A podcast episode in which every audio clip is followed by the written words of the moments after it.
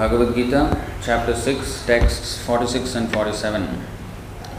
Tapasvibhyodhiko yogi, Jnanibhyopimatodhikah, Karmibhyaschadhiko yogi,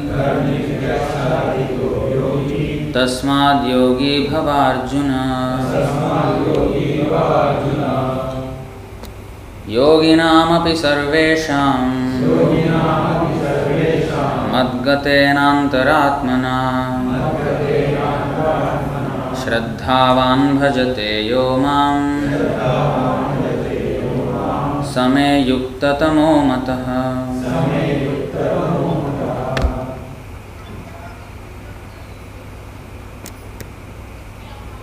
Tapasvibhyah, than the ascetics. Adhikaha, greater. Yogi, the yogi.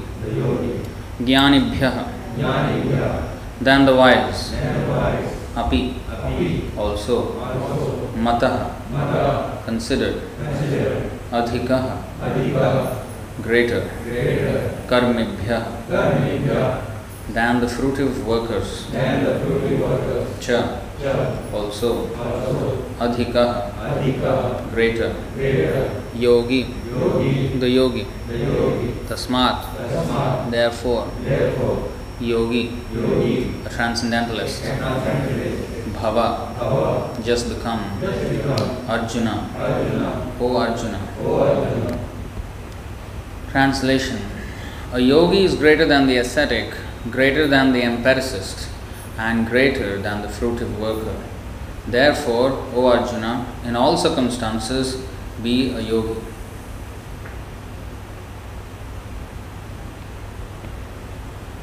Please repeat. A yogi is greater than the ascetic,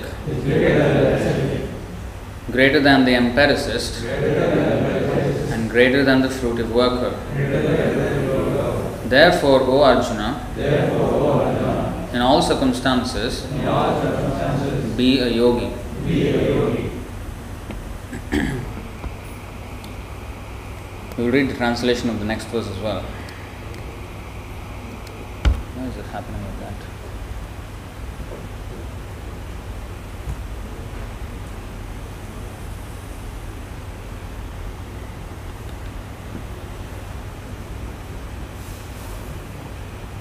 This camera is playing some tricks.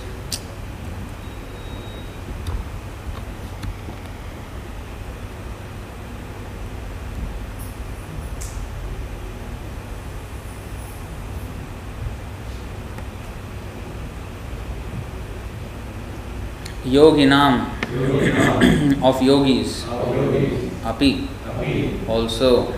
Sarvesham, all types of.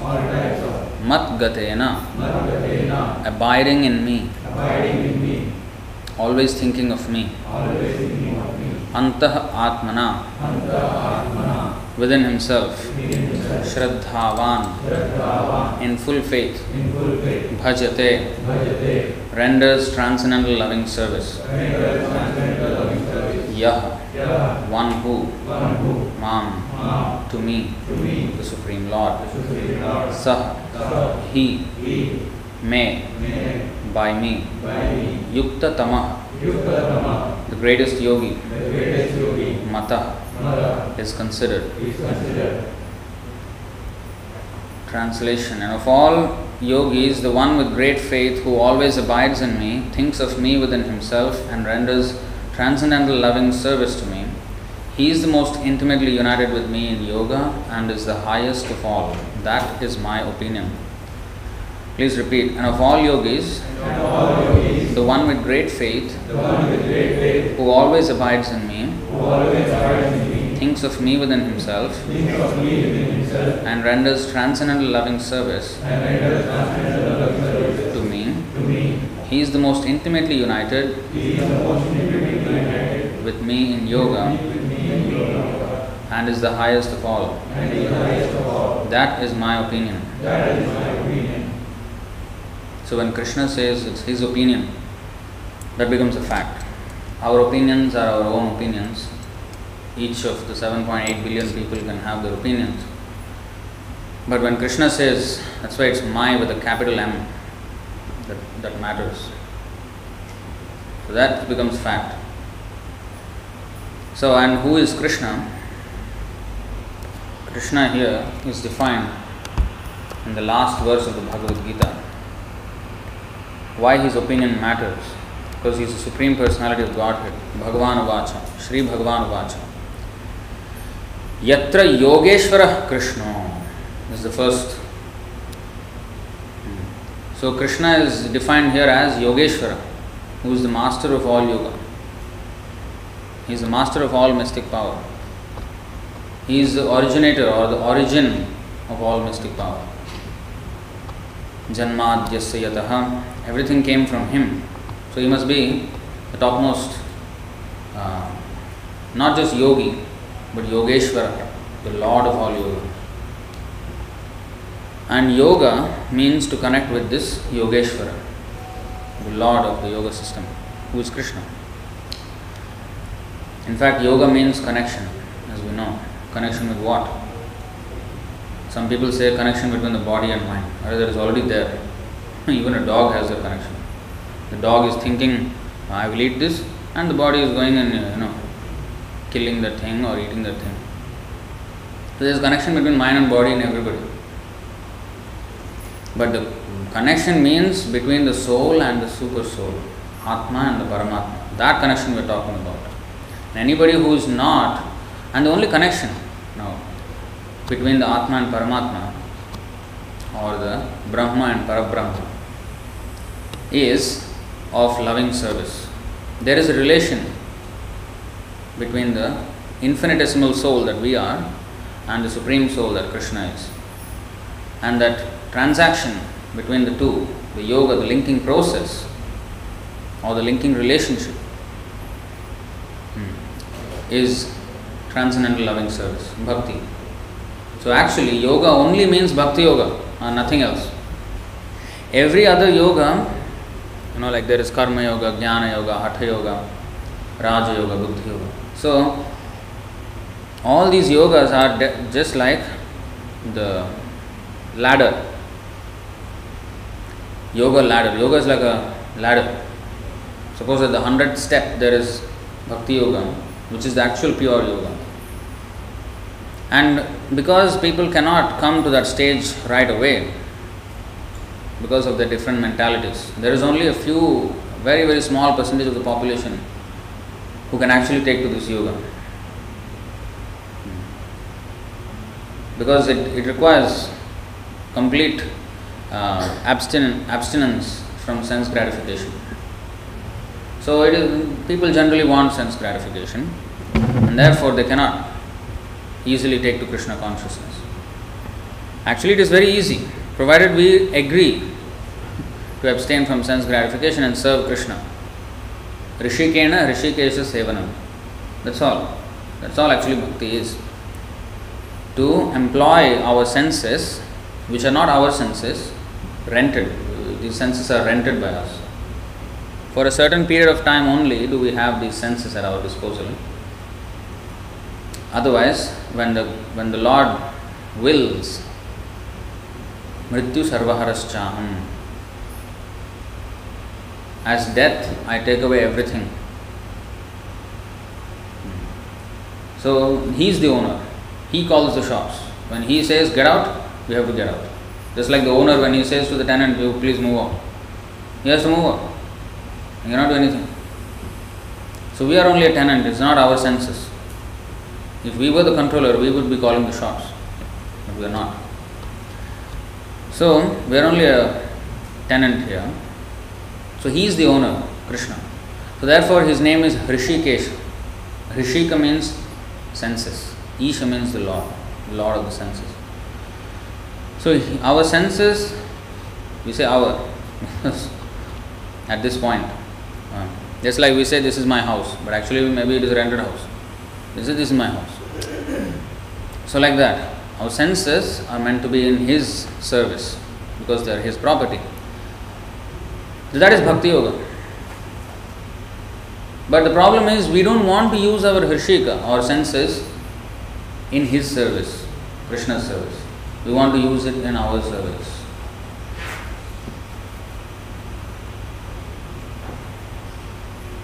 It is profitable when we listen to the class.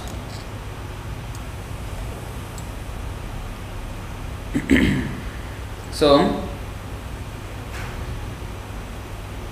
our senses are meant for his service, but we want to use it in our service.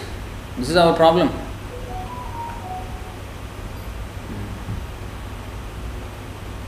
This is called sense gratification. We want to gratify our senses. And it is called sparsha. Bahye sparsheshu asaptatma vindatyatmani yat sukham. Of course, this is the person who has withdrawn from such sense gratification. He enjoys pleasure within because of his relationship with Krishna.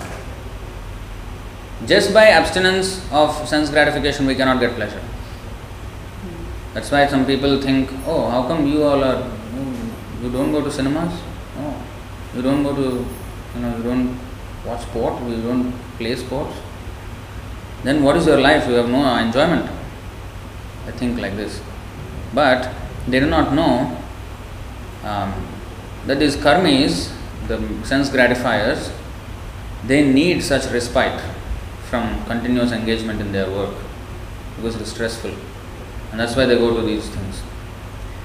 But the devotee is so satisfied that why does he need a break from happiness?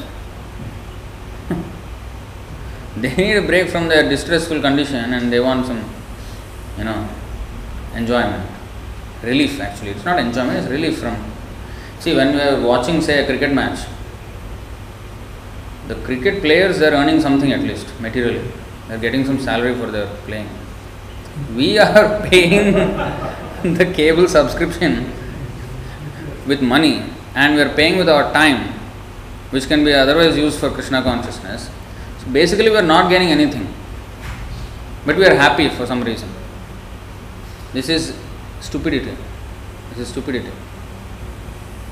Does it change our life in any way? No. It doesn't. It does not at all.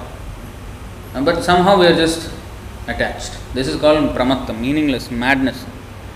So, even materially there is no profit. Anyway, material profit is useless.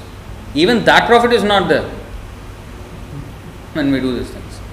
So it is an unnecessary anartha. This is called in Sanskrit anartha. Anartha means unnecessary thing. It is not necessary for our life. If we don't watch a cricket match, we won't die. Nobody dies if we are not watching a cricket match. So, we have to be concerned with whatever is minimum requirement for our body to be maintained. And the rest of the time should be used for self-realization. Understanding who I am, who is Krishna, who is God, and how is this material nature created? Why are we born? Why do we die? All these things, these are the questions, subject matters of inquiry for a human being. If he does not do this, he is considered an animal. In fact, we have shown the other class that is compared with different types of animals and also ghosts. If a person is not interested in Krishna consciousness, he is compared to a ghost even. What to speak of? This is Jivan Chava, it is said. Jivan Chava means living dead body. Living dead. I think there is a movie like that. The Living Dead. Horror movie. So we are actually living that horror. Who is a Jivan Chava? Chava means dead body. A living dead body. What is that? It means a ghost. Zombie. So, what is that? If our body is not engaged in Krishna's service, then we are a living dead body. In different ways it is described in different places of Bhagavad Gita, Srimad Bhagavatam. So, to engage, to be linked with the Lord is called yoga. Yoga is not a fitness program. It's not a program where you just lose some fat, become flexible, and attract the opposite sex. That's not yoga. In fact, today's yoga is only two things: asana and pranayama. These two things are yoga. They either do breathing exercise or do postures, and they say this is yoga. It is not a program for just some losing fat and getting some concentration, they say. This is not yoga. That's why it's called Ashtanga Yoga. 8 divisions of the yoga practice is there. And before we come to asana and pranayama, which are the third and fourth steps, there are first two steps first. What are they? Yama and Niyama. There are some do's and don'ts before we even get to the point of asana, yogasanas. And in those yama and niyama, first thing, suchau deshe pratisthapya, get out from the city. Suchau deshe pratisthapya, that means we have to situate ourselves in a very, very sacred place. Not a place where there is full of disturbance in the mode of passion, rajogun. No. That's why the yogis used to go to the forest. Complete, no disturbance. Suchau deshe, and in the sacred place, pilgrimage like Haridwar, Rishikesh, you will find many. Nowadays, of course, there are quacks also. They are not yogi from smoking ganja, not that. That is another don't. You cannot intoxicate. What yogi is smoking ganja? What kind of nonsense yogi is this? That's not yogi. So, yama and niyama, first of all. Sthiram asanam atmanah, natyuchritam natinicham chailajinaskuchottaram. So how one should sit, where one should sit, and how one should concentrate his mind on the manas samyamya machitto, Krishna said. You think of me, not simply some blank the mind. These kind of things are not yoga. Think of me, Krishna says. And brahmachari vrate sthitaha. One has to be complete celibate. Nowadays, we go yoga class, all women are there. What brahmacharya is going on there? And the yoga instructor may be sometime male, and then there is a female. What kind of brahmacharya is it? Huh? And that too, they wear very tight clothes. So this is not completely. This is not even yoga, but in the CBD, in the Central Business District, we find big advertisement, big billboards. The real yoga, true yoga. That's not real. That's not true. Here, ISKM. This is yoga. What we are doing here is yoga. Only here. We are not. Oh, we are not fanatic. We are saying only here, oh, how can you say like that? Yeah, we will say, and we will prove it. Because Krishna says, who is my devotee, he is yogi. So, we will go to the verse now.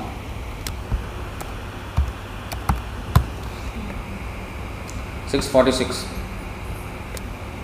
So, he placed the yogi above even the ascetic. Ascetic is that yogi we are talking about, who does this Ashtanga Yoga, all this yama, niyama, asana, pranayama, pratyahara, dharana, dhyana, samadhi. These are the Ashtanga, 8 parts of the yoga system. So, samadhi is the last, the highest attainment. Now, that ascetic who, does all this tapasya, the yogi is higher than that. That means, here when he says yogi, he is not referring to that yogi. He may be called Hatha Yogi. But even higher than that is this yogi. And that yogi is being described or defined in the next verse, which is devotee. So yogi is greater than the ascetic, greater than the empiricist. This is the Jnana Yogi. And greater than the fruitive worker, Karma Yogi or Karmi. So, karmi means, fruitive worker means, he wants to enjoy the fruits of his actions. Each of our actions are like a seed. And if we sow a seed and then, suppose a mango seed and then eventually the mango tree comes, we want to enjoy the fruit of that. So, our labor, we are putting in labor so that we can enjoy the fruits of such actions. This is a fruitive worker who is of this mentality, and 99.9% of people are in this mentality. The empiricist means who logically tries to understand. He is a jnani, but he is not complete jnani. He has half knowledge.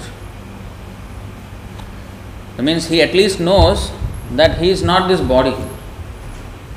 He understands logically, yes, there is some problem here in this material world, because the more we try to enjoy here, we will not be happy. So better I refrain from this.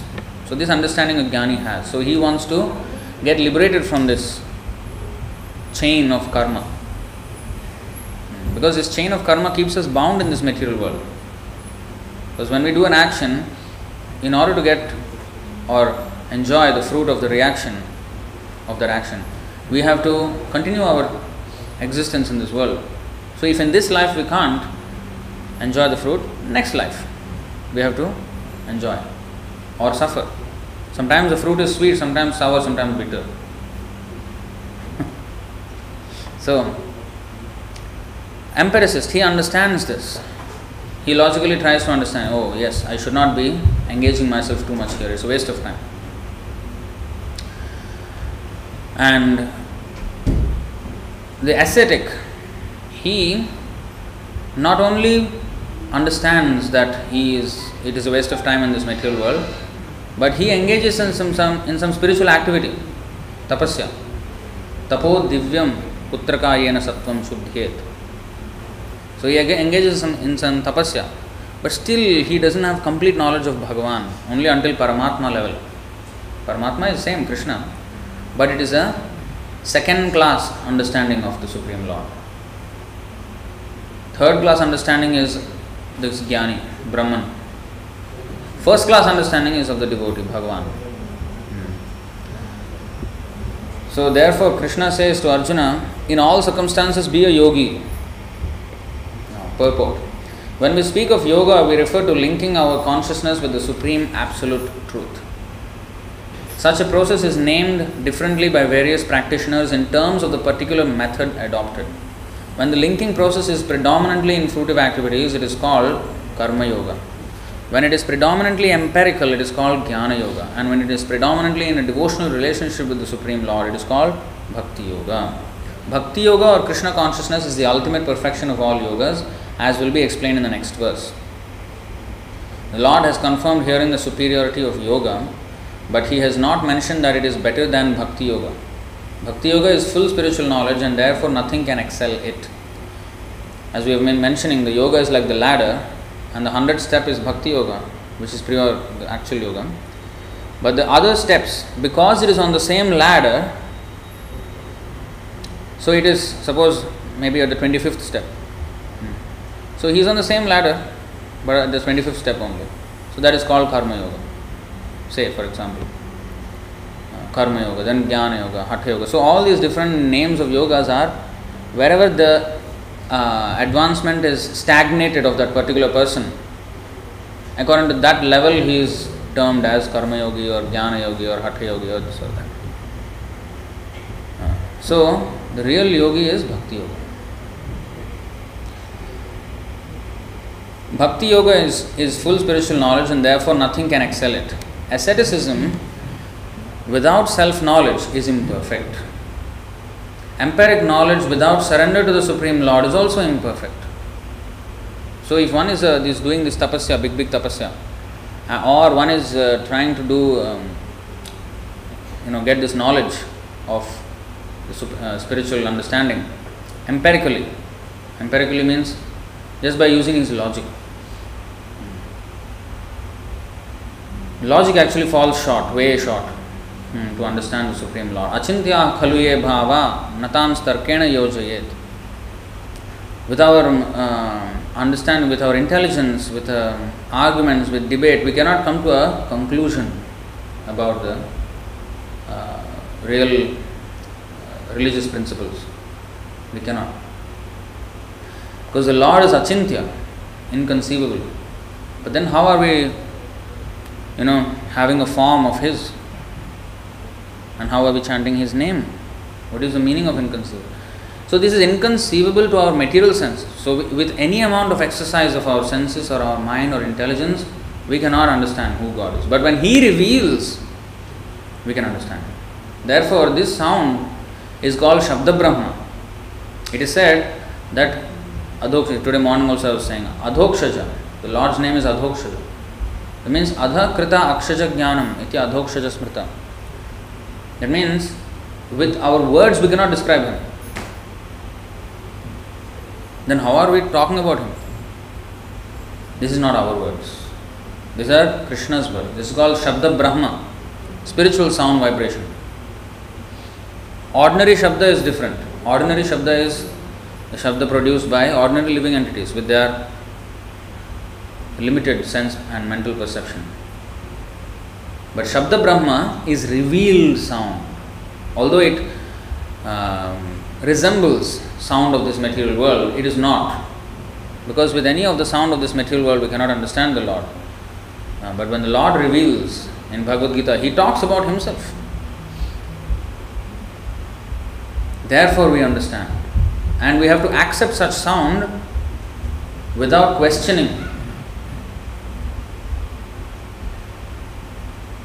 Only for our understanding we can see the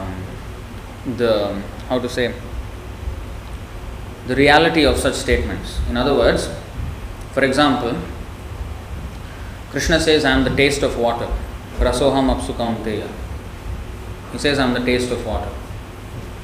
Now, our mental or intellectual strength should not be employed to find out if the Lord is the taste of water or not.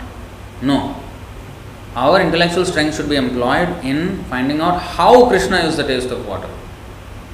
Not whether or not Krishna is the taste of water. Krishna already declared, I am the taste of water. Now it is the intellectual strength we must only use. How is He the taste of water? Let us understand. So of course Krishna says all the 5 different panchabhuta. Bhumi, Apa, Analo, Vayu, Kham. And then there is the Shukshma Bhuta, which is Mana, Buddhi and Ahankara. So these are all His Bhinna Prakriti Rashtadha, 8 kinds of separated material energies. And water is one of them. Apa means water. And He, in fact, the water is produced from His tongue. So the taste, the quality of taste that the water has comes from Him. There is more explained in detail in the Srimad Bhagavatam how water came into existence, how earth, water, fire, air, ether, everything came into existence. Which one came first, which one came second, everything. So we have to understand like that, how Krishna is the taste of water. That's why it is said, Idam hi pumsas tapasas shrutasya va svištasya suktasya ca buddhidattayo avicchito artha kavibhir nirupito yaduttama shloka gunanuvarnanam. Our advancement of knowledge, this is from Srimad Bhagavatam 1.5.22. So there it is stated that with all our advancement, we should glorify the Lord. We should not challenge the Lord. The statements of the Vedas, Shabda Brahma, are always perfect. So even if it contradicts our sensory experience, we have to accept them as truth. As I was mentioning in the morning, there was this debate. I think it had happened some 4 years ago on a TV show. Debate between scientists and so-called spiritualists. And there, one of the statements given by one so-called Swami, he said, we should scientifically evaluate the statements of the Vedas, he said. And if they don't prove to be true according to observation and experimentation, we should reject them. And he is a Swami from the Ramakrishna Mission. This is understanding. we should scrutinize the statements of Vedas, and if they don't conform to our scientific so-called rules established because of our sensory perception and mental strength, which are defective, we have to reject the Vedic statements. We have to alter them. You see their understanding? They think their senses are very perfect. Whatever they see is correct. So many things we are seeing wrong. How can we say seeing is believing? Then the magician, he makes us believe something, but we are seeing right in front of our eyes, he is doing it. Sleight of hand it is called. Sleight means cheating. He is cheating us right in front of our eyes.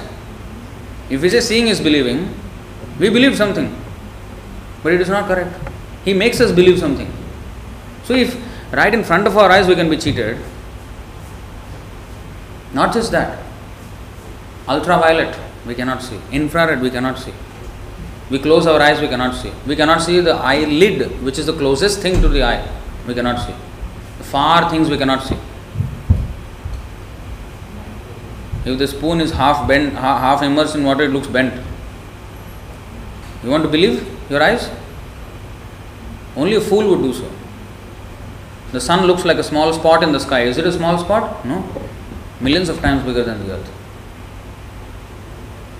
So our eyes are telling different story than what the truth is. So how can we believe? So if something does not conform to our minuscule experience and understanding of our senses and mind and intelligence, which are tiny, and how can we reject a statement given by the Supreme Lord, who is the master and creator of everything? Nowadays even Hindus, so-called Hindus, oh, I am a Hindu, I am proud Hindu, but Bhagavad Gita doesn't believe. No, I respect Bhagavad Gita. Arre, he will say, I respect Bhagavad Gita, but the statement inside Bhagavad Gita he doesn't believe. Krishna says, Mam ekam sharanam vraja, surrender unto me alone. No other devata, nothing. All other devatas are my servants. But he doesn't believe this. He said, no, how can you say like this? No, Hinduism is a flexible religion. You can worship whoever you want. But Krishna says otherwise. Krishna says those who worship other devatas, whatever they get from the other devatas are actually only coming from me. Without my sanction, they have no rights and no power to give anything. Even such exalted devatas as even Brahma and Lord Shiva themselves. That's why even Lord Shiva says, Aradhananam sarvesham, Vishnu aradhanam param. Of all worship, Vishnu aradhana is highest. And he says, I can give my devotees anything, Lord Shiva says. But mukti I cannot give. Anything in this material world I can give. I can give anything. Materially I can give. But what is the use of the material thing?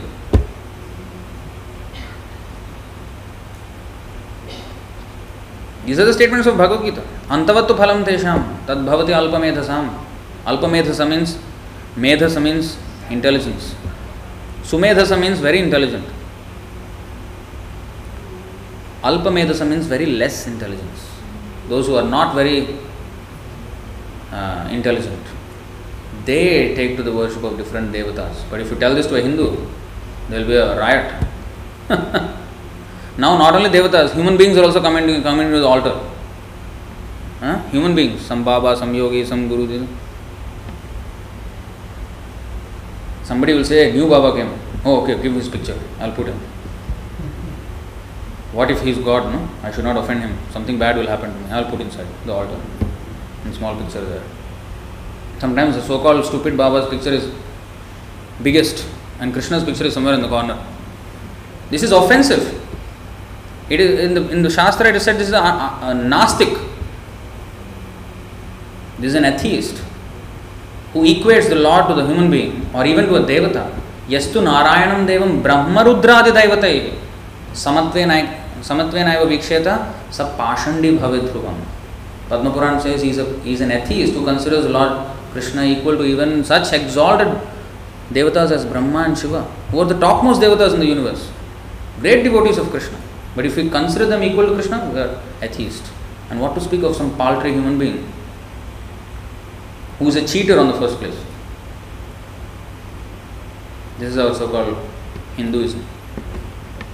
We don't even know the name of our religion. The word Hindu doesn't exist in the Shastra. Where is the word Hindu? Who gave this word Hindu? Muslims gave. And we are actually, I am proud Hindu. Do you know that your only religion where the name of the religion is something foreign, not to be found in the Shastras of the religion? The word Islam can be found in the word Quran. The word Christianity can be found in the Bible. The word Hindu is not found in any of the Shastras. So this is not Hindu in the first place. This is Sanatana Dharma. This is for everyone.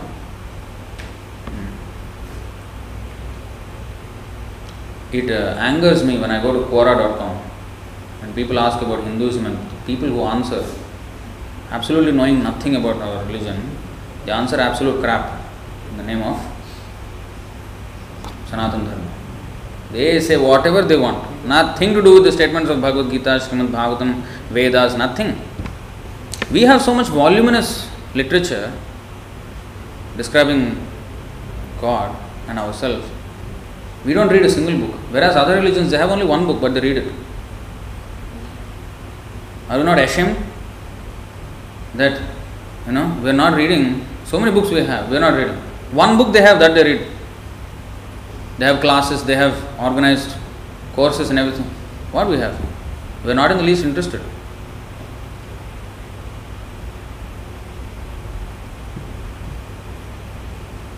Our God is who? Shah Rukh Khan, Sachin Tendulkar. Now Virat Kohli. Used to be Dhoni. This is where our consciousness is. Level of consciousness. And as I said, when you watch a cricket match or a movie, the movie actor is getting paid. At least he is getting some material benefit. We are paying. We are wasting our time, wasting our money watching these people. And these are our... And what we get in the end of the day? Nothing. Nothing to do with our life. This is all nonsense. So we have to understand what is actually life, what is the value of life from Bhagavad Gita. Open the book. We are very concerned about any notifications I got. We have 700 unread notifications from the Bhagavad Gita. Please read. 700 shlokas are there in Bhagavad Gita, unread messages. Open. There are 18,000 unread messages from Bhagavatam. 11,500 messages from Chaitanya Charitamrita. Read. Too many notifications are there. Empiric knowledge without surrender to the Supreme Lord is also imperfect, and fruitive work without Krishna consciousness is a waste of time. Therefore, the most highly praised form of yoga performance mentioned here is Bhakti Yoga, and this is still more clearly explained in the next verse. This is the next verse. Yoginam api sarvesham madgatenam taratmana shraddhavan bhajate yomam same yukta tamomataha. And of all yogis, the one with great faith who always abides in me, thinks of me within himself, and renders transcendental loving service to me. He is the most intimately united with me in yoga and is the highest of all. That is my opinion. So Krishna is now declaring here, Shri Bhagavan, who is the topmost authority. We cannot doubt his statement. Now he is saying that the bhakti yogi, the devotee, my devotee is the highest yogi. He is the highest yogi because he is connected to me in the best possible way, in the closest, most intimate way. Others are not as higher than him. So, high as him, sorry. Purport. The word bhajate is significant here. Bhajate has its root in the verb bhaj, which is used when there is a need of service. The English word worship cannot be used in the same sense as bhaj. Worship means to adore or to show respect and honor to the worthy one. But service with love and faith is especially meant for the Supreme Personality of Godhead. One can avoid worshipping a respectable man or a demigod and may be called discourteous, but one cannot avoid serving the Supreme Lord without being thoroughly condemned. Every living entity is part and parcel of the Supreme Personality of Godhead, and thus every living entity is intended to serve the Supreme Lord by his own constitution. Failing to do this, he falls down. The Bhagavatam 11.5.3, 11th Canto, 5th chapter, 3rd verse confirms this as follows. य एषां पुरुषं साक्षाद् आत्मप्रभवमीश्वरं न भजन्त्यवजानन्ति स्थानाद् भ्रष्टाः पतन्त्यधः. Anyone who does not render service and neglects his duty unto the primeval Lord, who is the source of all living entities, will certainly fall down from his constitutional position.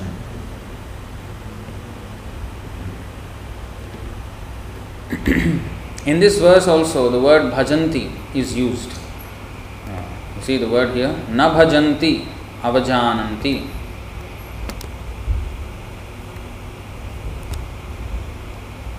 In this verse also the word bhajanti is used. Therefore, bhajanti is applicable to the Supreme Lord only, whereas the word worship can be applied to demigods or to any other common living entity. The word avajananti used in this verse of Srimad Bhagavatam is also found in the Bhagavad Gita. Avajananti mam mudhaha. Bhagavad Gita chapter 9 text 11. Only the fools and rascals deride the Supreme Personality of Godhead, Lord Krishna. Krishna is using all kind of flowery language. Fools and rascals. These are Krishna's condemnation of those who do not become his devotees. Such fools take it upon themselves to write commentaries on the Bhagavad Gita without an attitude of service to the Lord. You can find so many. Narendra Modi, Prime Minister of India, in the beginning of his term, he used to, whenever he meets a president of a country or something, he used to give Bhagavad Gita to him. But that Bhagavad Gita is Bhagavad Gita according to Gandhi. The title of that book is Bhagavad Gita according to Gandhi. That is not Bhagavad Gita, that is Gandhi Gita. It should not be according to me, according to you, according to Gandhi. No, who is Gandhi? People call him Mahatma. People call him Mahatma. But according to Krishna's terms, he is not Mahatma. Because Mahatma means one who has, who is Mahatma? Bahunam janmanamante Jnanavan mam prapadyate Vasudeva sarvamiti sa Mahatma. He is defining Mahatma here. Let us see. 7th chapter, 19th verse. Sudurlabha. It is very rare to see Sudurlabha. So he is defining Mahatma, great soul. After many births and deaths, he who is actually in knowledge surrenders unto me, knowing me to be the cause of all causes and all that is. Such a great soul is very rare. And what he does is, when he surrenders, after surrender, what he does? This is what he does. Mahatmanas, again Mahatma. Mahatmanas tu mam parthat daivim prakritim ashrita bhajanti ananyamanaso jnatva bhutadim avyayam. O son of Pritha, those who are not deluded, the great souls, the Mahatmas, are under the protection of the divine nature, Yogamaya.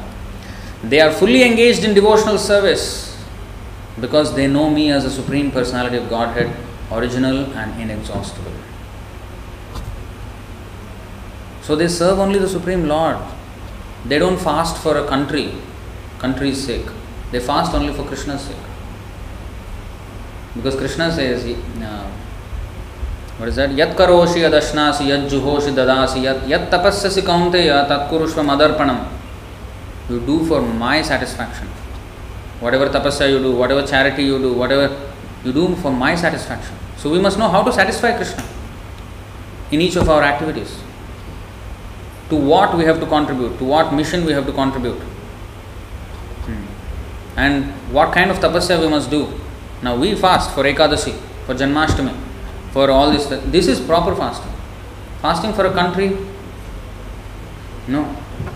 In fact, people, they attribute a lot of value to that. Patriotism, worshipping the motherland. Especially in India, it's very strong patriotism.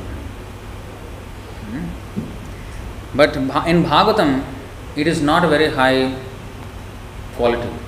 In fact, Bhaumaijyadhi is patriotism in Sanskrit. One who worships the land of his birth. Bhauma. Bhumi means land. Bhaumaijya means the worship of the land of birth. And such a person is considered a gokhara, an ass. donkey.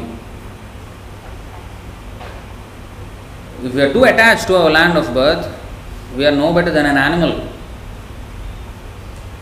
Because the dogs also have, you know, a land. They demarcate. They also have boundary.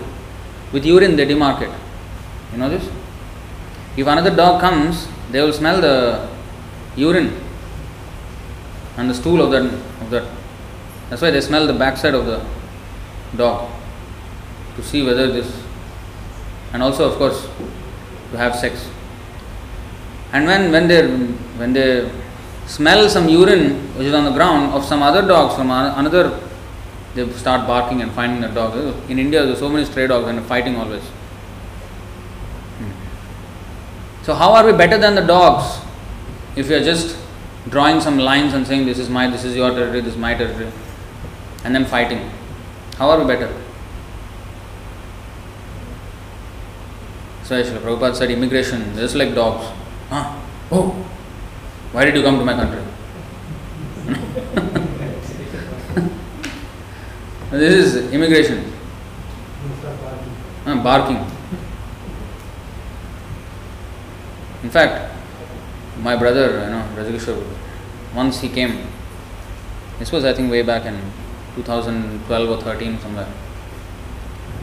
And one of the because his visa for, visa is valid for like 2 months, 9 weeks, right? Usually. Visit visa. So he came and he left. And then he came again within that 9 weeks. He left and he came again. So that lady here, shouting at the top of her voice, "Why did you come here? Who do you think you are?" Shouting. Dogs. This is a dog. Huh? Yeah. There's absolutely nothing against the law. You are angry with your husband, why are you shouting at other people? Huh? Huh? So this is nonsense, dog business. So this whole patriotism is considered dog business.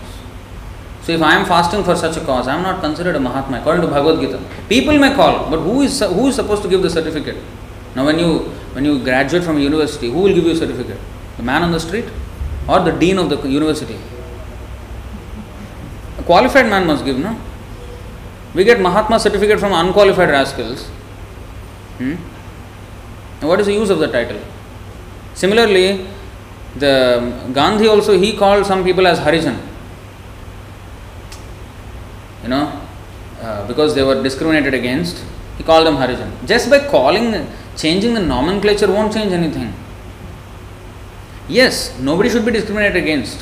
They should be helped. Everybody should be helped. Now, if somebody is low in his culture, then he has to be elevated. That's how you make him Harijan. Harijan means what? A person of God. Person of Krishna. Person who belongs to... Who is Harijan? Persons like Narad Muni, persons like Srila Prabhupada, they are the ones who are carrying out the mission of the Lord. They are Harijan. In fact, because he gave the name to such people who are, low in their culture,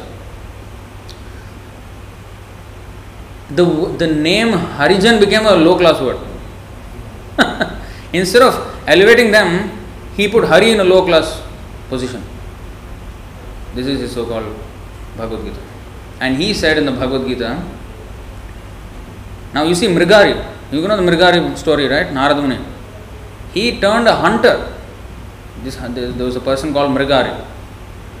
He was a tribal hunter in the forest. So Narad Muni was just going in the forest and he saw animals half dead and they were twitching and twirling in pain. But they did not die, and every animal had an arrow pierced in his body. But he did not die immediately. So he was seeing so many animals like this and he followed the trail of those. He felt very much compassionate. Who is doing this much, pain? So then he followed and then he found this hunter who was doing it. And he stopped the hunter. What are you doing? What is your name? He said, Mrigari. What are you doing? I am hunting. Are you the one who shot all these animals I saw? Yes.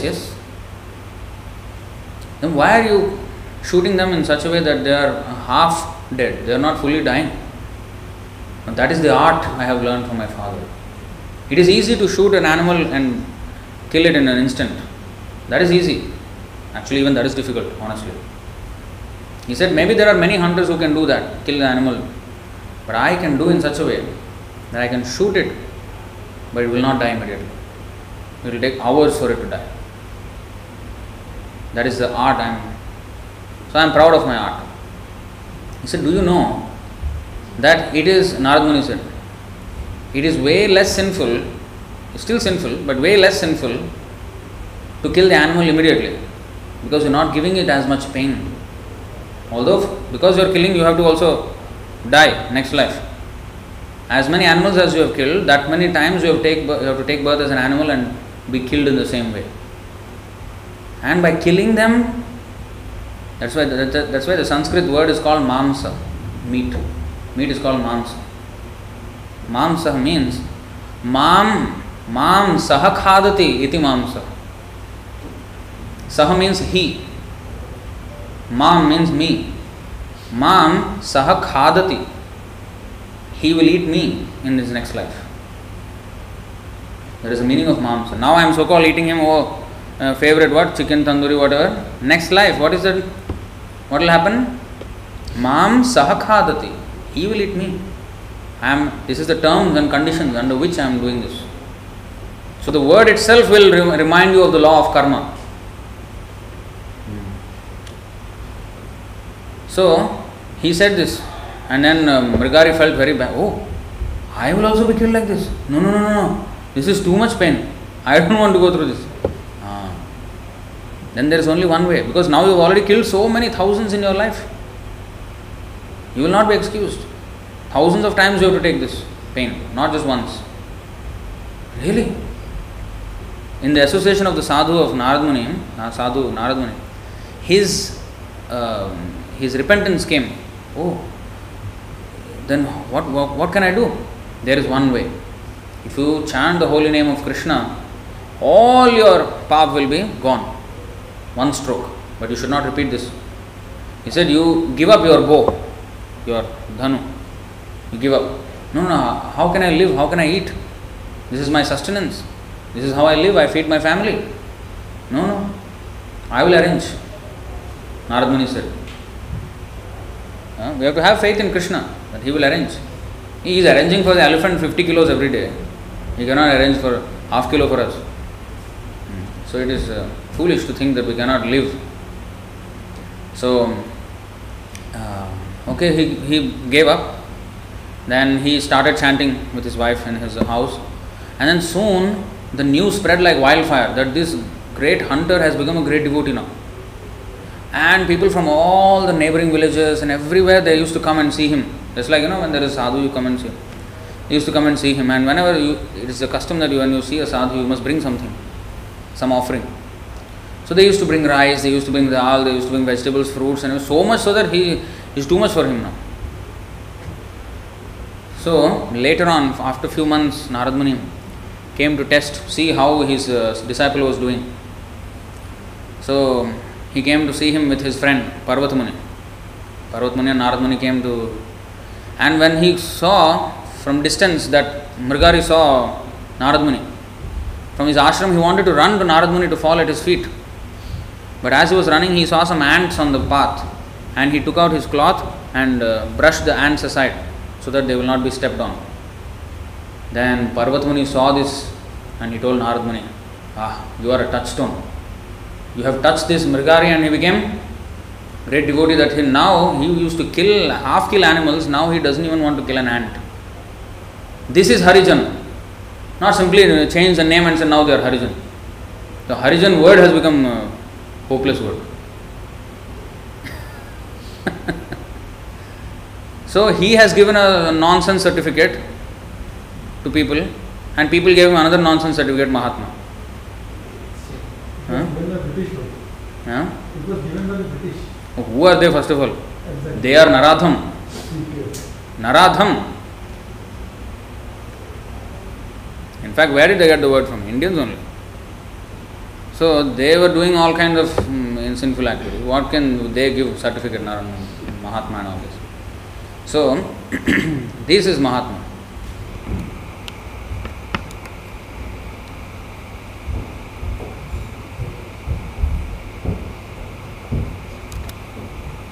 Such fools take it upon themselves to write commentaries on Bhagavad Gita. This Gandhi wrote commentary on Bhagavad Gita.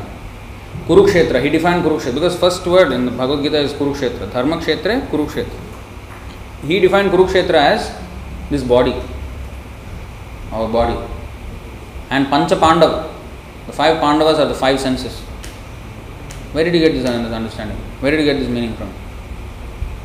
That means he is complete. And he said himself that I am not sure if this Mahabharata is a real history. And this is the kind of person who is writing on Bhagavad Gita. Yes, yes,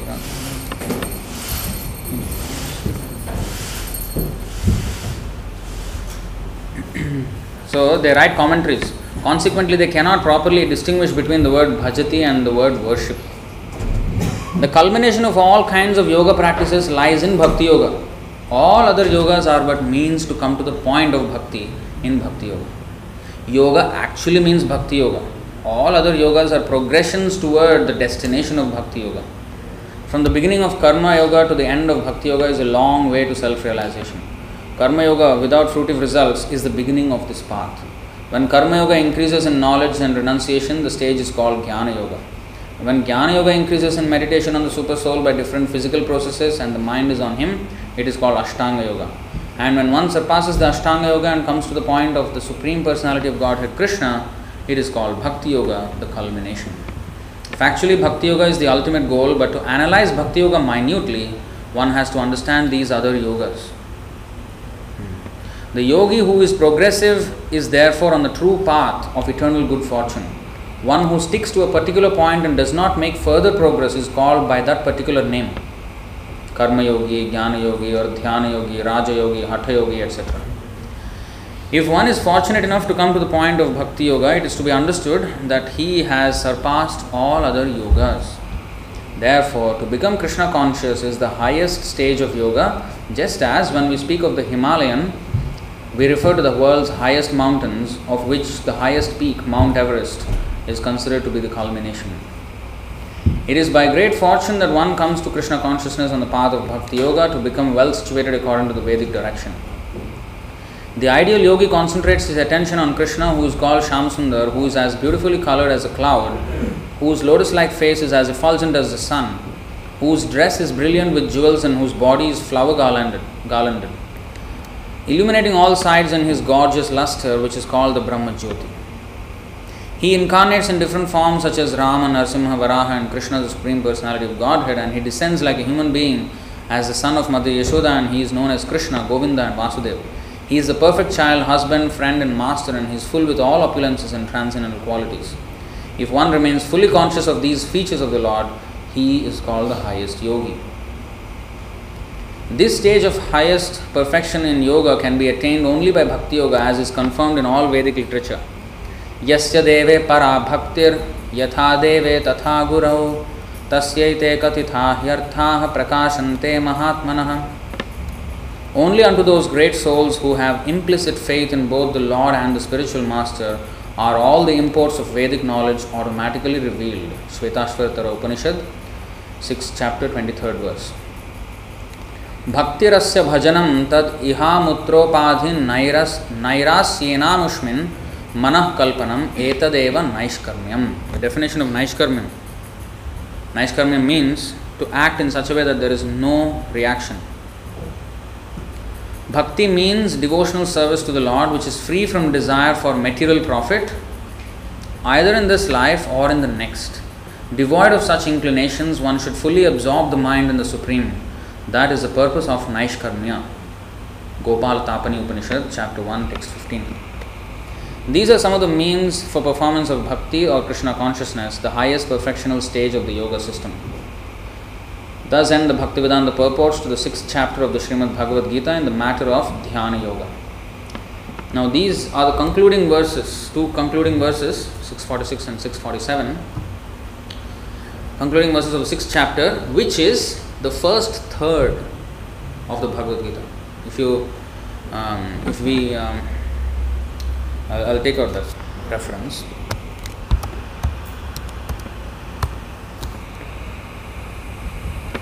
See, here in the purport, there is mentioned.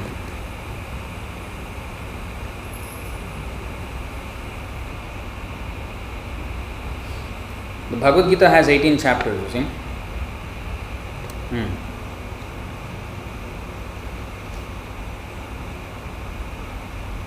The words idam viditva indicate that one should understand the instructions given by Sri Krishna in this chapter and the 7th chapter of Bhagavad Gita.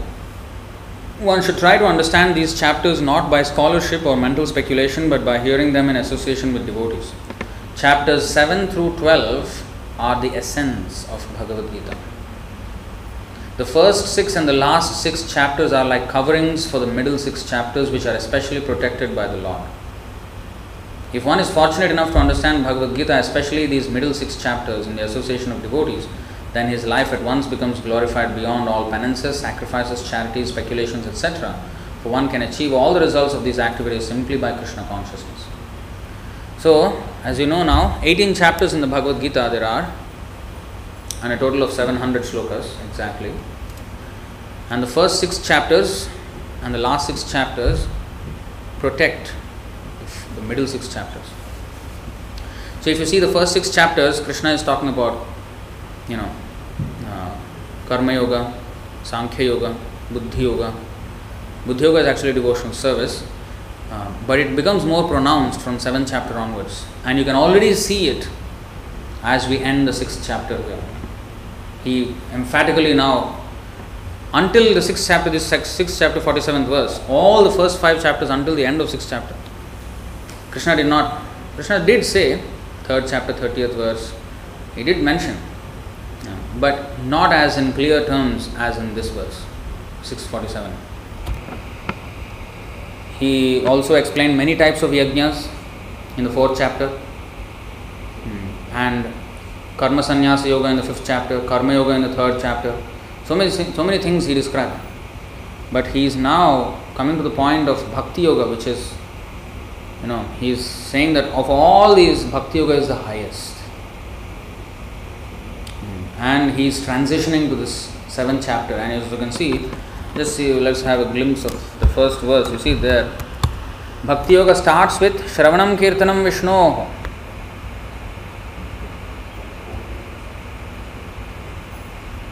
How many lectures Prabhupada gave on 7.1? It's going on now. You see, this is 7.1. Shri Bhagavan Vacham Maya Sakta Manah Partha Yogam Yunjan Madashraya Asamshayam Samagram Mam Yatha Gyasasi Tat Shrunu. Shrunu means hear. Bhakti starts with hearing. Starting here. So he is mentioning this pure Bhakti Yoga in the 6 chapters from 7th to 12th. And in the 13th again he starts with, you know, Kshetra and Kshetrajna, the soul, super soul, and the body. And then he goes to the 3 modes of material nature in the 14th chapter. And then the Purushottam Yoga in the 15th chapter, which is again the tree of work. You know, the Urdhva Moolam Adham Shakam, the tree of work, how to. And then 16th chapter, Daiva and Asuri Sampat, the qualities of the demons and the devotees. In the 17th chapter, the divisions of faith,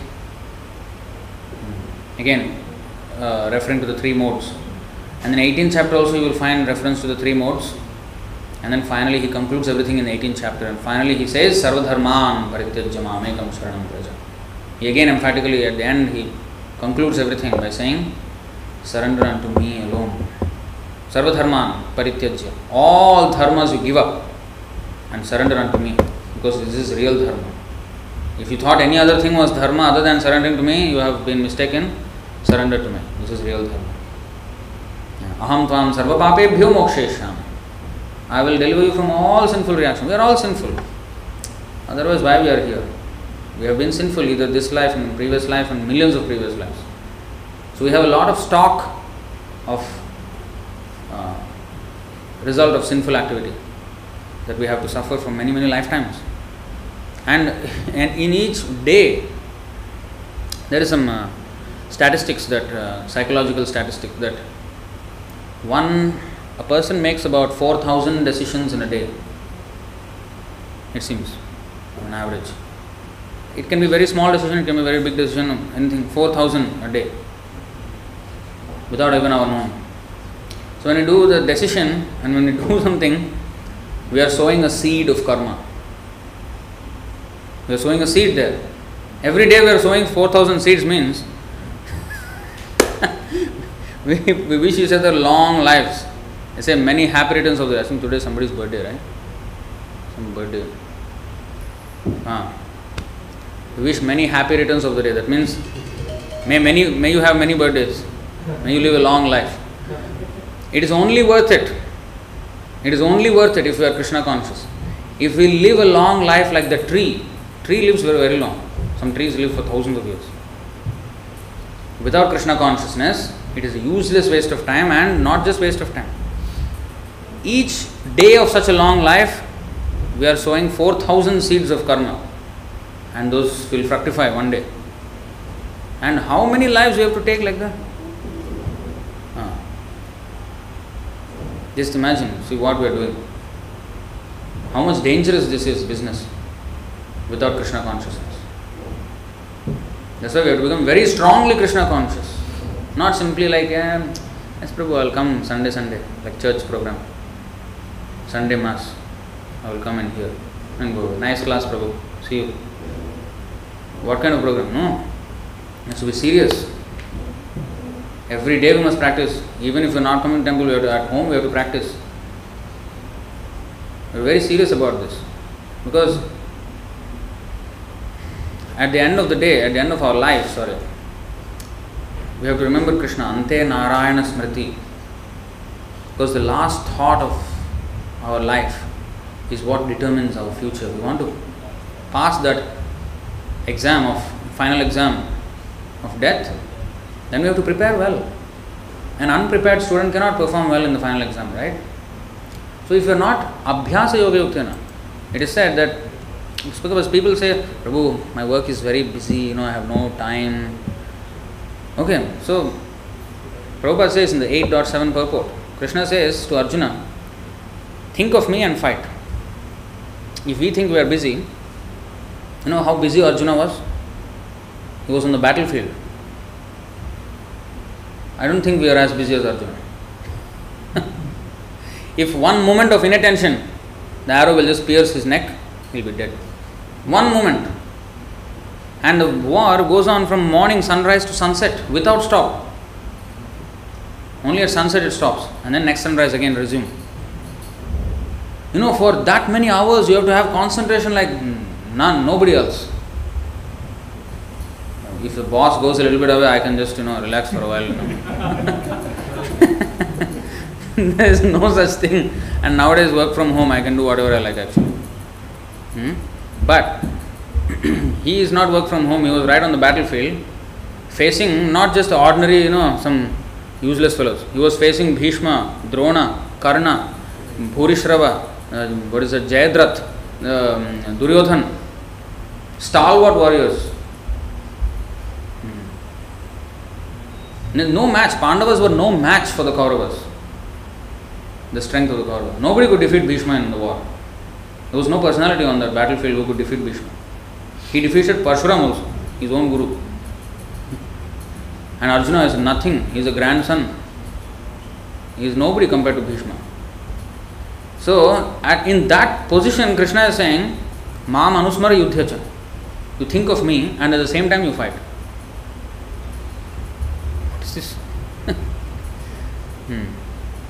That means, how is it possible? How is that possible actually? I mean, let's come to practical terms.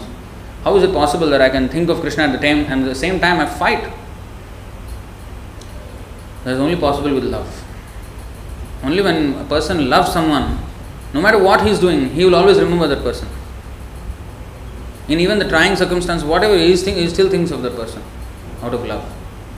So you have to develop that love for Krishna. And Prabhupada mentions in that purport, 8.7 purport, 8 chapter 7th verse, That if we can't remember Krishna while we are struggling for our existence, what chance do we stand to remember him at the time of our death? Which is way more than our current struggle, so-called struggle, we say.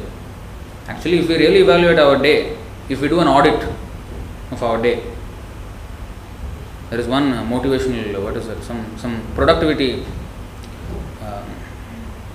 what is that, method where they do time audit. So there is a sheet. Suppose morning I wake up at 4 a.m. 4 a.m. to 4:15, 4:15 to 4:30, 4:30 to 4:45, like this all the way until n. Maybe say 10 o'clock. So every 15 minutes. So before you even do some evaluation of what you are doing, first understand how you are spending your time. So they like this 15 minutes. So what did I do in this 15 minutes? Write down in 1-2 words, maybe a phrase like that. So do that for 2 weeks or a week, and see where the time is going. This is something, there's a method like that. So actually, if we really evaluate, we do an audit of our time every 15 minutes like that, we will actually be wasting a lot of time. Some people may not be wasting. They actually may be fully engaged. But then the question should be asked, where the priorities are. If I am very busy, suppose, really, actually I am, they say, oh, I have full job satisfaction. I am fully involved, immersed in my job. Some people say Elon Musk, he is very, rigid with his time. Maybe he likes his work. But now the point is it going to help him at the time of death? If he cannot remember Krishna at the time of death, he will become maybe a deer with Musk. Musk come from deer, right? Yes. There's a good chance. No, I'm not saying that he should become. Hopefully he doesn't. Hopefully he becomes a devotee. But apparently, from what I understood, he is an atheist. So then I will become a deer with some Musk scent, maybe. What is the point? Wanted to go to Mars. Where did I end up? In a forest, some deer. So it's possible, it's not. I mean, Bharat Maharaj became deer. He became Musk.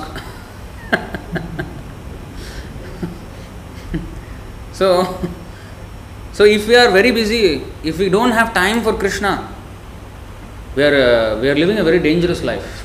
Very, very dangerous life. Because we do not know when the last moment comes. When we prepare for our exams, when we are a student, we have a schedule. Okay, this is when your final exams will be, and this is the date of your exam and time of our exam. But we don't have such notice. Any time it can come, and we have to be ready at that time. So that means every moment we have to be alert. We have to be alert, red alert. So how can we discount any moment as I will just relax? It's not this. We are not saying you cannot relax. Relax means relax, and you can also relax in Krishna consciousness. You can just relax and think about Krishna, play some, learn some harmonium, learn mridanga. That recreation is also there. In fact, our thing is actually relaxed only. Krishna consciousness is relaxed. There is no tension. Of course, the devotee takes a lot of anxiety to serve Krishna. His anxiety is not his anxiety. His anxiety is to see other people anxious. He sees Shochetato Vimukha Chetasa Indriyartha Maya Sukhaya Bharam Udvahato Vimudhan. Prahlad Maharaj says, Naivod Vijay Paraduratyaya Vaitaranyas Tadvirya Gayana Mahamrita Magna Chittaha. I am completely bindas. I have nothing to worry. Why? Because I am always glorifying you, O Lord. But I am very much concerned with, by seeing these people of this world wasting away their lives, suffering so much, carrying this burden of materialistic life, and they are thinking they are happy and illusion. So this is what actually bothers me. So to help them, he will take all kinds of risks. He will undergo all kinds of adventures.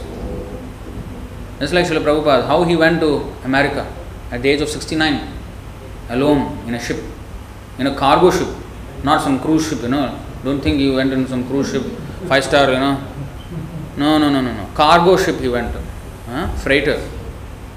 And a small ship, 10,000 tonner ship is a matchbox on the ocean. It's a nothing. So he went in that ship and he suffered 2 massive heart attacks, 2 consecutive. For what? For us, he was happily sitting in Vrindavan. There was no need for him to do any of this. He could have happily, thought of Krishna and but he took that anxiety, took that risk, took that adventure to help us. So devotees' anxiety is that, how to help others. Prahlad Maharaj says, there are people who go to the Himalayas and in the serene atmosphere they sit down and peaceful and all that. I am not interested, Prahlad Maharaj said in that. Yes, they are great yogis, fine, but I am not interested in that. I consider them selfish. Prahlad Maharaj, who's, Narasimhadev came for him. He is saying, I consider such yogis as selfish because they are only worrying about their own deliverance. How can they save themselves from this world of Maya? I want to be in the busiest part of the world so that I can reach out to more people and tell them about this process of Bhakti Yoga so that they can be saved from this turmoil of Maya. So that is the real attitude of a preacher. A preacher is not simply convert. Convert means you convert by quality, save them. Save them from... They have converted themselves from servants of Krishna to something else now. Remind them that don't convert yourself to nonsense. You become servant of Krishna and solve all your problems. So that is real yogi.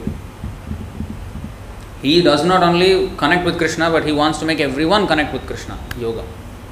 Yoga means connection. That is topmost yogi.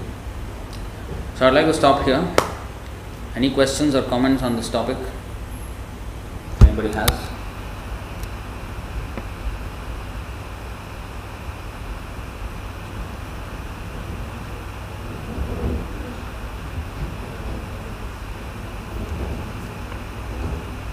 Yeah, Dhiradas is saying 7943. That is the verse.